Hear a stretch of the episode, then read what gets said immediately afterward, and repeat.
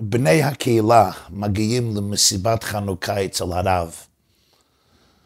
הרב מקבלם בסבר פנים יפות ומראה להם דריידל ממאה ה-19 מוורשה. מראה להם חנוכיה מזוהבת ממאה ה-18 מאוקראינה. מראה להם מגילת אנטיוכוס שנכתבה במאה ה-15. שואל אחד מהמסובים, כבוד הרב, הסופגניות, באיזה שנה הן נאפו? רבים תמו ושאלו במשך הדורות, מה סוד הקיום של העם היהודי? מה סוד ההישרדות הנפלאה של עם ישראל? עם ישראל חי וקיים. היה סופר אמריקאי מפורסם, שמו היה מרק טוויין. הוא כתב כתבה שלמה על השאלה הזו. למה כל האימפריות, המעצמות, התרבויות הגדולות, נכחדו מן העולם, לא נשאר שריד ופליט, לא נשאר זכר. ועם ישראל חי וקיים, מה סוד הדבר? והוא גומר את הכתבה בשאלה. הוא לא מבין את התופעה הנפלאה, מה הסוד. אבל יש פסוק אחד בספר בראשית בפרשת וישלח, שבוודאי מעניק לנו לפחות אחד מההסברים. אבל בוא נעבור ממישור הקולקטיבי למישור האישי לכמה דקות. אתה מוצא את עצמך בעיצומו של משבר. למשל, מערכת יחסים חשובה בחייך נמצא תחת לחץ, או אפילו עומדת חלילה מול קריסה טוטאלית. אולי אתה עובר משהו מטלטל בנפש שלך. אולי יש אכזבה עמוקה וכאב עמוק עם אחד מהילדים והילדות. אולי הילדים, אחד מהילדים או הנערות, הילדות עוברים משבר. אולי אתה מאבד את העבודה שלך, או מחמיץ את הקידום שציפית לו עשרות שנים. אולי אתה מוצא את עצמך עם מצב רפואי הדורש שינוי קיצוני באורח החיים ובחשיבה על החיים. אם זה מצב רפואי בדבר גופני, אולי לפעמים זה משבר פסיכולוגי ונפשי. אולי זה משבר כספי, אתה משקיע השקעה גרועה שעולה לך מאוד ביוקר. כל אחד מדברים אלה, או אלף סיפורים אחרים בדומה לכך, יכול להכניס אותך ללא אזהרה למשבר. מה אתה עושה? איך שורדים את הזיזוע? איך מתייחסים לכאב, להשבירה, לטראומה?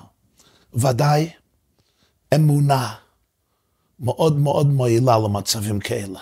ודאי צריך עזר ותמיכה. ודאי יש צורך למידת הרחמים, מה שקוראים אמפתיה. אתה צריך לתת לעצמך או לעצמך רשות להרגיש את הכאב, להרגיש מה, מה שאתה מרגיש. אתה צריך ליצור מקום לחוויה, וליתן לה חיבוק, ליתן לה ליטוף. אבל שוב, יש פסוק אחד בספר בראשית בפרשת וישלח, שמגדיר את הגישה היהודית הבסיסית לנושא זה בצורה מאוד קולעת ומרגשת. בוא נזכר ברקע, בוא נזכיר לעצמנו את הרקע של הסיפור. לפני 22 שנה, יעקב אבינו ברח מאחיו עשיו, זה בסוף פרשת תולדות, לאחרי שיעקב לקח את הברכות מעשו אחיו, עשו רצה להרוג אותו, רבקה אומרת לו, לך ברח אל אח שלי בחרן בדרום טורקיה, ובאמת יעקב אבינו עוזב את ארץ ישראל, את באר שבע, ועוזב לדרום טורקיה, לחרן, שם הוא מתיישב בבית דודו לבן, והוא בונה את המשפחה של העם היהודי, הוא ניסה ללאה או לרחל, בילה וזיפה, הוא בונה את עם המשפחה הראשונה של עם ישראל. לאחרי 22 שנה הוא חוזר לארץ ישראל, חוזר לבית אבא, יצחק אבינו. איך מתחילה פרשת וישלח, וישלח יעקב מלאכים לפניו על עשר אחיו, ארצה זה שדה אדום, הוא רוצה להשלים עם אחיו, הוא רוצה לפייס את אחיו, הוא רוצה שיחיו ביחד בשלום. השלוחים חוזרים והתגובה היא, באנו אל אחיך אל עשב. הוא הולך לקראתך וארבע מאות איש עמו. התורה אומרת, וירא יעקב מאוד וייצר לו. יעקב נתקל בפחד. מה הוא עושה? הוא מכין את עצמו לרגעים קשים אלה בשלושה אופנים. דבר אחד, הוא שולח מתנה גדולה, דורון, לעשו לפייסו. דבר שני, הוא מתפלל לאלוקים להצלה. דבר שלישי, הוא מחלק את העם אשר איתו לשני מחנות, כדי, ובתקווה, שחצי מהמחנה ישרוד. אחר כך אומרת התורה, שהוא קם באמצע הלילה ויקם בלילה הוא, הוא לוקח את בני המשפחה שלו, והם עוברים מה שנקרא מעבר יבוק. הם עוברים את הנחל. ואז אומרת התורה, ויוותר יעקב לבדו, ויאבק איש עמו עד עלות השחר. וירא כי לא יכול לו, ויגע בכף ירחו, ותקע כף ירך יעקב בהיאבקו עמו. מי היה האיש הזה? ויוותר יעקב לבדו באמצע הלילה ויאבק איש עמו. יש פה מלחמה עצומה עם איזה איש, איש מסתורי. הטקסט התנ"כי, הטקסט התורני לא אומר לנו. יש פירוש רש"י, יש מפרשים אחרים, יש המדרשים, יש הנביא בהושע, יש מה שיעקב אומר אחר כך, יש המון ביורים, מי היה האיש הזה שויאבק יעקב עמו עד עלות השחר. אבל מה קורה בסוף הסיפור? ויאמר, שלחני כי עלה השחר. האיש הזה שנאבק עם יעקב כל הלילה, וגרם לו לצלוע, לו, לצלוע על ידיכו, אומר לי יעקב, שלחני, עלה השחר. אני כבר לא יכול להישאר פה כשיש אור. אני גר פה רק כשיש חושך. ויאמר, מה יעקב מגיב? לא אשלחך כי אם ברכתני. ואז האיש הזה שואל אותו מה השם שלו, אומר יעקב, הוא משנה את השם. לא יעקב יאמר עוד שמך, כי אם ישראל, כי שרית עם אלוקים ועם אנשים ותוכל. אני רוצה להתבונן על המילים האלה, האלו של יעקב, לאיש הזה שנאבק עם עדלות השחר. לא אשלחך כי אם ברכתני. אני, הוא רוצה לעזוב. הלוחם הזה שרצה לחסל אותו, וגרם לו להיות בלמום, יעקב צולע על ידיכו. סליחה, אני צרוד. הבן אדם הזה עכשיו אומר, אני רוצה ללך. עלה השחר, שלחני. יעקב אומר, אני לא עוזב אותך לחופשי אם אני לא מקבל ברכה ממך. איזה תקופה זה? תסלחו לי אם אני אשאל שאלה פשוטה. אם גנגסטר קופץ עליך ככה באמצע הלילה חלילה, רוצה להרוג אותך, רוצה לחסל אותך, אתה מבקש ממנו ברכה? ואחרי שאתה נאבק עמו כל הלילה, עד עלות השחר, אתה מבקש ברכה ממנו? או שאתה הורג אותו, או שאתה בורח ממנו, או שאתה קורא למשטרה, או שאתה צועק שאחרים יעזרו לך. מה אתה מבקש ברכה מהבן אדם הזה שרוצה לחסל אותך? אבל יעקב אומר לו, לא אשלחך כי אם ברכתני. ופה יעקב אבינו לימד לעם ישראל לדורותיו, לעם ישראל הקולקטיבי ולכל יהודי ויהודי באשר הוא שם באופן אינדיבידואלי וסוף כל סוף לכל האנושות. מה יעקב אומר לאדברסרי, לזה שנאבק עמו? הוא אומר, תשמע, איכשהו אני יודע משהו. בתוך כל משבר תמונה אפשריות והזדמנות ללידה מחדש. יש כאן הזדמנות להתברך, למצוא איזה ברכה. כיוון שכך, אני לא רוצה סתם להיפטר מהשונא שלי, מהיוב שלי, מהבעיות, מהאתגרים, מהמבוכות שלי. כי אם כל התכלית היא שאני אפטר ממך, אז למה שלח האלוקים את האתגר הזה לתוך חיי? כל המטרה היא שכשיש לי בעיה, אני אפטר ממנה עד כמה שאפשר, בקלות ובמהירות ובזריזות ולברך, ברוך שפטרני מעונה של הזה. לא הייתי צריך לפגוש אותך מלכתחילה. אם כל הכוונה זה רק להיפטר ממך, is מדוע של- שלח הקדוש ברוך הוא אותך אליי, לכתחילה. בהכרח שהכוונה של האתגר שנכנס לתוך חיי, זה לא רק שאני אתגבר על האתגר וללך הלאה. כמו שאומרים באנגלית, move on, just move on, תלך הלאה.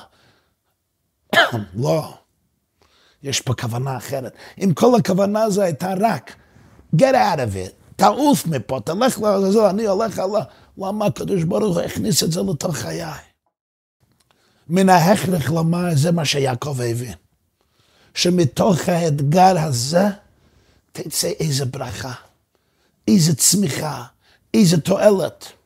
שלמה המלך אומר בקהלת, וראיתי אני שיש יתרון לחכמה מן הסכלות, כיתרון האור מתוך החושך.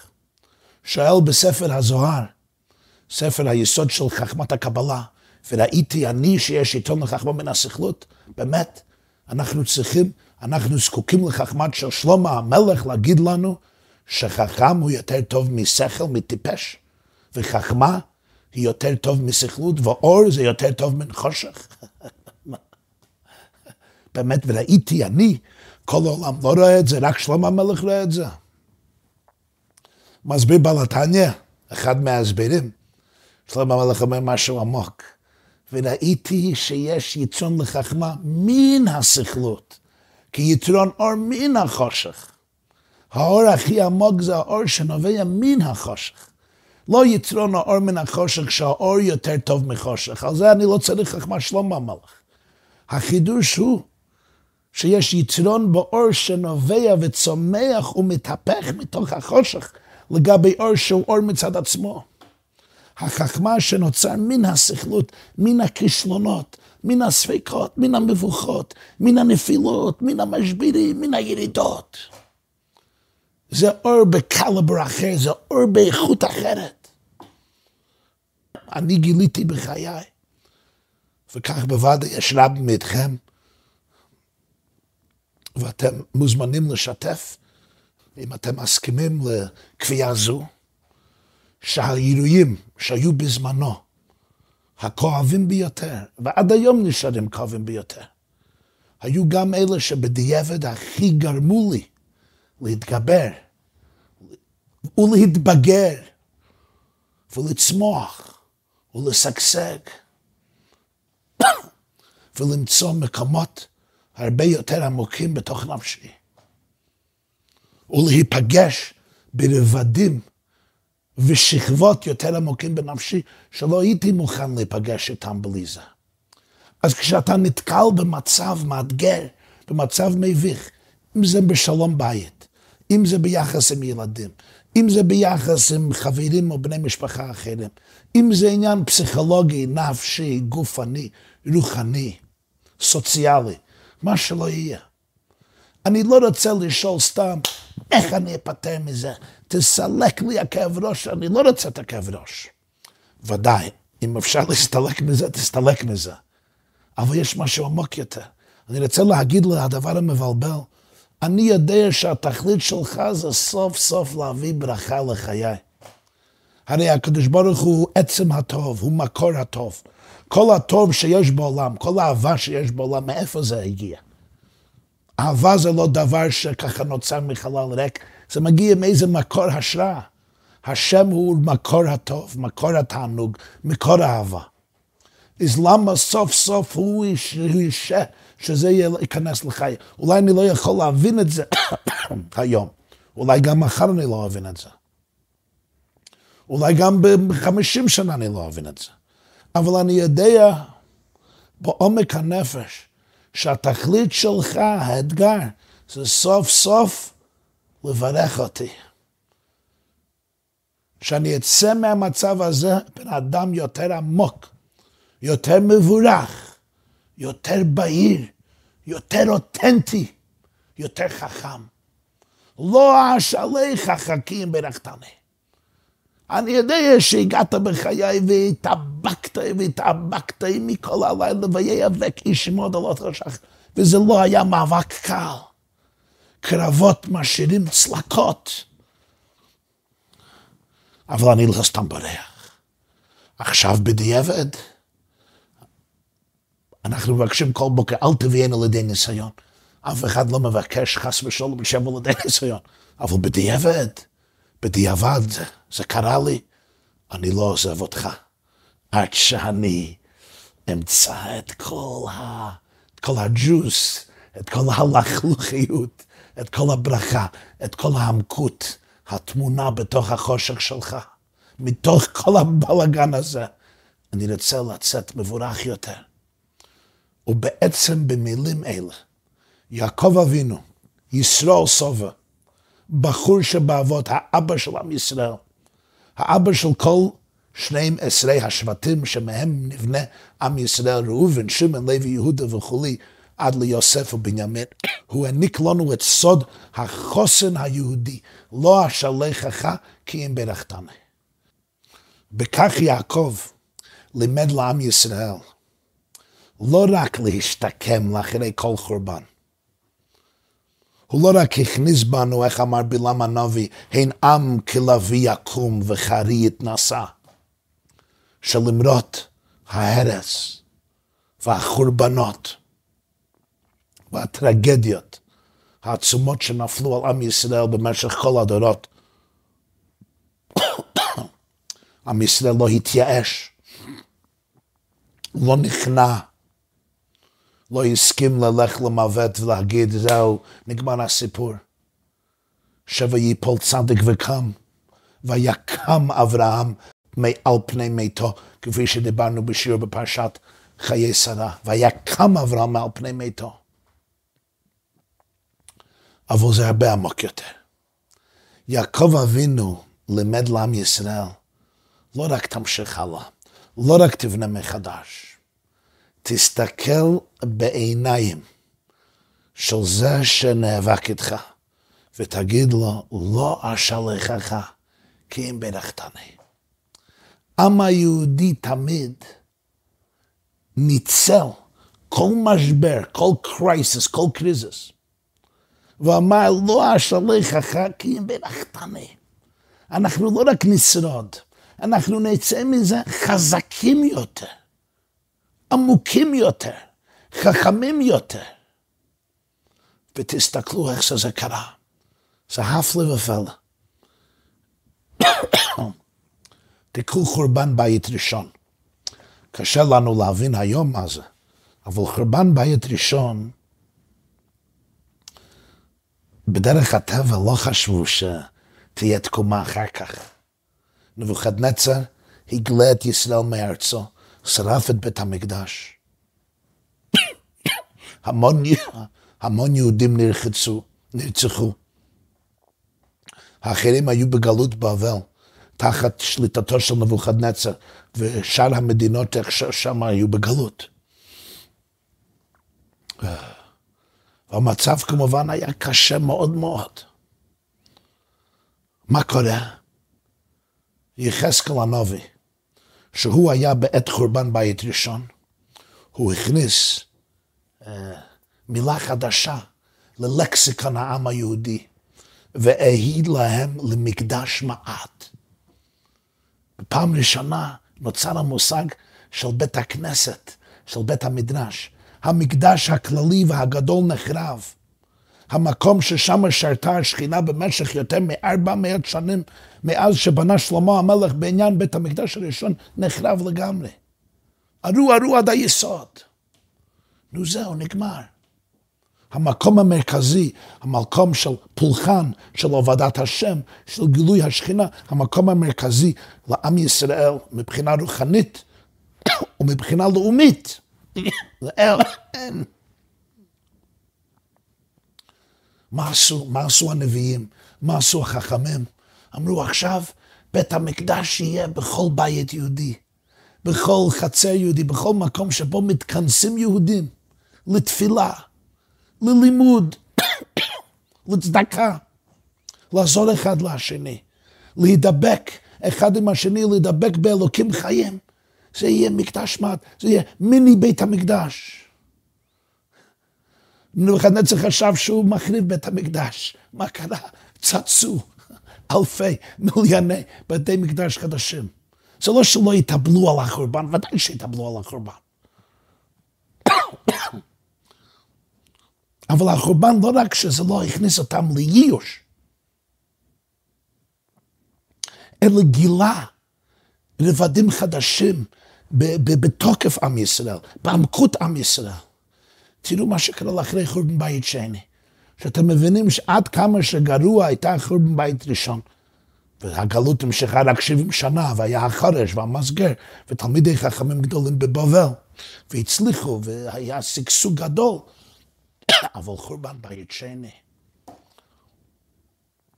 מה שמלכות רומי עשתה, הן מבחינה פיזית, הן מבחינה רוחנית, השחיטות, הרציחות, המיטות האכזריות, שריפת ירושלים, חורבן בית המקדש, השמדת עם ישראל וגם סלטו משמנה של חכמי ישראל. מה קרתה לאחרי חורבן בית שני? חשבו זהו, זהו הסוף. אבל הפריחה של תורה שבעל פה הגיעה דווקא בקיצה של בית שני. המשניות, הגמרא, תלמוד ירושלמי, תלמוד בבלי, כל המדרשים, פרשנות המקרא, תורת הקבלה, לאחרי חורבן בית שני, תחת, תחת הנהגת חכמי ישראל, שאונו, והרבה מהם נרצחו על ידי מלכות רומי. אבל פרחה, פרחה התורה שבעל פה, היצירתיות, העמקות, הבקיאות, האמונה, הלומדות. זה לא יאומן מה שקרה באותם מאות שנים לאחרי חורבן בית שני. תסתכלו לאחרי מסעי הצלב הנוראים בגרמניה, בגרמניה ובצרפת. הייתה פריחה חזקה מחודשת של בעלי התוספות, חכמי אשכנז, והפירושים שלהם והעמקות שלהם בתלמוד, בתלמוד בבלי. כל משפחות רש"י וכל תלמידי רש"י במשך כמה מאות שנה אחרות. וגם הספרות ההלכתית, חכמי אשכנז, פילי פלויים מה שבנו אחר כך. אם מסתכלים על ספרד, היה גירוש הנורא בספרד ברנ"ב, 1492, מאה ה-15. הגיע הקץ לתור הזהב של ספרד עם חכמיה ומשורריה ומנהיגיה הדגולים. ולאחרי החורבן הנורא הזה של גירוש ספרד, הייתה מהפכה, גילוי תורת הקבלה בצורה נפלאה. אתה מסתכל על קבלת שבת, המזמורים של קבלת שבת, הפיוט הנפלא של לכדוידי לקראת קלה פני שבת נקבלה, ידיד נפש וכדומה, שנכתבו על ידי אלה שגורשו מספרד, הגיעו לארץ ישראל, התיישבו בצפת. ונשמו לתוך עם ישראל נשמה חדשה של מודעות, של רוחניות, של דבקות. מגיע, מגיעות גזירות תח ותת במאה ה-17. גזירות נוראות שרצחו יהדות פוילן.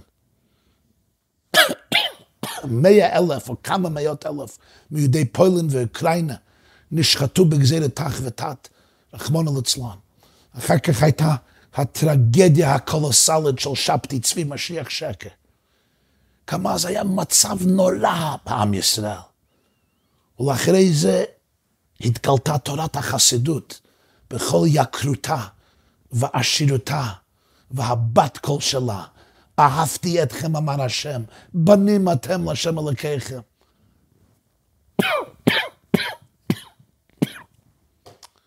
ישקני מנשיקות פיו כי טובים דודיכם מיין.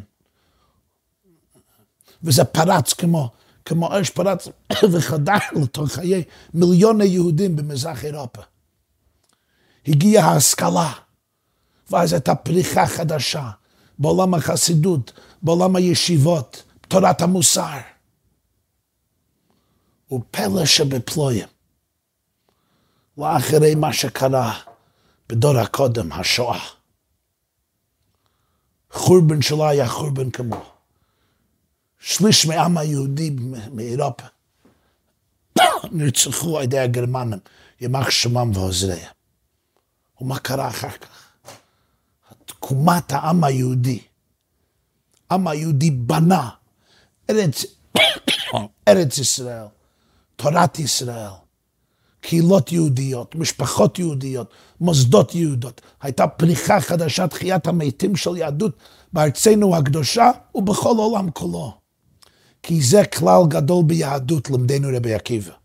גמרא אומרת במסכת מנחות, שכשמוישה עלה למרום, הוא ראה הקדוש ברוך הוא יושב וכותב כתרים בספר התורה על שבע אותיות מספר תורה, שע"ע, ט"ז, ג' צדק, צדק, יש מה שנקרא תגים, כמו קוצים, כמו אות זין, קטנים על האותיות. אומר משה לקדוש ברוך הוא, מי מעכב על ידך? למה אתה צריך את זה? אומר לו אלוקים, אדם אחד יש שעתיד להיות בסוף כמה דורות, ועקיבא בן יוסף שמו, שעתיד לדרוש על כל קוץ וקוץ, טילי טילים של הלכות. כלומר, רבי עקיבא יום אחד, הוא, יג... הוא יחיה בסוף בית שני, ובסופו של דבר הרמאים יהרגו אותו. אבל על כל קוץ וקוץ, כל תג בספר תורה, הוא ידרוש על זה טילי טילים של הלכות. רבי יוסף, הרב יוסף דויב הלוי סולובייצ'יק פעם פירש על דרך הדרוש. הוא אומר, קוץ זה קוץ שגם חוד, חודרת לתוך הגוף, חודר לתוך הגוף ומכאיב. קוץ ודרדר תצמיח לך, לך. מה היה הסוד של רבי עקיבא? על כל קוץ וקוץ. כל קוץ שהרומאים הכניסו לתוך הבשר של העם היהודי, רבי עקיבא אמר, נלקח את, אנחנו ניקח את הקוץ הזה, ועל כל קוץ נבנה הרים והרים של הלכה. על כל קוץ שהרומאים הכניסו לתוך הגוף והנשמה של העם היהודי להחריב אותנו, רבי עקיבא אמר, אנחנו נבנה עוד, ניקח את הקוץ ונבנה עוד ועוד, עוד הר של הלכה ועוד בית מדרש ועוד ישיבה ועוד קהילה ועוד ילד יהודי ועוד תקווה ועוד אהבה ועוד חיבה ועוד אמונה. מהסדה של בית יעקב הראשון הייתה שרה שנירר. הגיעה ממשפחה של חסידי בלז בקרוקה, בקרוקף. והיא ייסדה בית יעקב. לא היו אז בתי ספר לנערות. והיא עשתה מהפכה בעם היהודי. היא ייסדה בית יעקב הראשון, תרע"ז, 1917, 1917. היו לה הרבה מנגדים. מנגדים. אני הייתי שם, לקחתי סטודנטים לבית הספר הראשון של בית יעקב בקרוקה. לפני כמה שנים. איזה מישהו קנאי לקח אבן גדול וזרק לתוך החלון, איפה שסודה שנירי ישבה עם תלמידותיה. הכיתה הראשונה שהיא עשתה. נו, מה היא עשתה? סודה שנירי לקחת את האבן, ואומרת, נו, אנחנו נשתמש באבן זה להנחת אבן הפינה למוסד השני של בית יעקב. על כל קוץ וקוץ. אנחנו נשתמש באבן הזה להנחת אבן הפינה. מאיפה היא לקחה זה? מה, איך אמר יעקב? והאבן הזאת אשר שמתי מצבה היא בית אלוקים. האבן הזאת שזרקו עליה והתלמידים שלה, התלמידות שלה, אנחנו נעשה מזה ישיבה, מוסד חדש לנערות. עקיבא זה אותיות יעקב, כתוב בקבלה שעקיבא היה ניצוץ וגלגול מיעקב אבינו. מאיפה לקח את זה רבי עקיבא? מיעקב. יעקב זה אותיות עקיבא. חלק, חלק מאותיות עקיבא. לא אשליך חכים ברכתני. אמא שלי סיפרה לי שתהיה בריאה. היא סיפרה לי שאבא שלי יסד עיתון ביידיש. לאחרי שהעיתונות ביידיש באמריקה נסגרו היומיים, אז הוא יסד עיתון ביידיש, עיתון שבוי, זה נקרא The Allgemeiner Journal. גם היה כתב ידיעות אחרונות באו"ם, אבל הוא יסד עיתון חדש ביידיש. אמא שלי סיפרה שהוא התייעץ עם הרבי מלובביץ' ואמר לרבי אז שיש אלה שאומרים לו שיידיש זה שפה מתה. זה עוד מעט היא תסתלק מהעולם ולא תישאר, לא יישאר שום זכר משפת יידיש. אז הרב הסתכל ואומר לו, כך יגידו בעוד חמישים שנה גם. כך יגידו בעוד חמש... אז זה בן זוגן הנחות, כל חמישים שנה יגידו שזה הסוף. אבל זה בעצם הסיפור. יעקב אבינו מלמד לכולנו, לא אשלח החכים ברכתני. לכן בלשון הקודש, המילה משבר, זו אותה מילה שמשתמשים בו ללידה חדשה. איך אומרים בתנ"ך? אישה יושבת על המשבר, על המשבר. מה פירוש? כי ביהדות משבר שבירה, זה לא שבירה סתם לשבור אותך חלילה. זה שבירה לפתוח פתח חדש, הזדמנות ליצירה חדשה, ללידה חדשה, לפרדיום שיפט, שינוי פרדיגמה, התפתחות חדשה.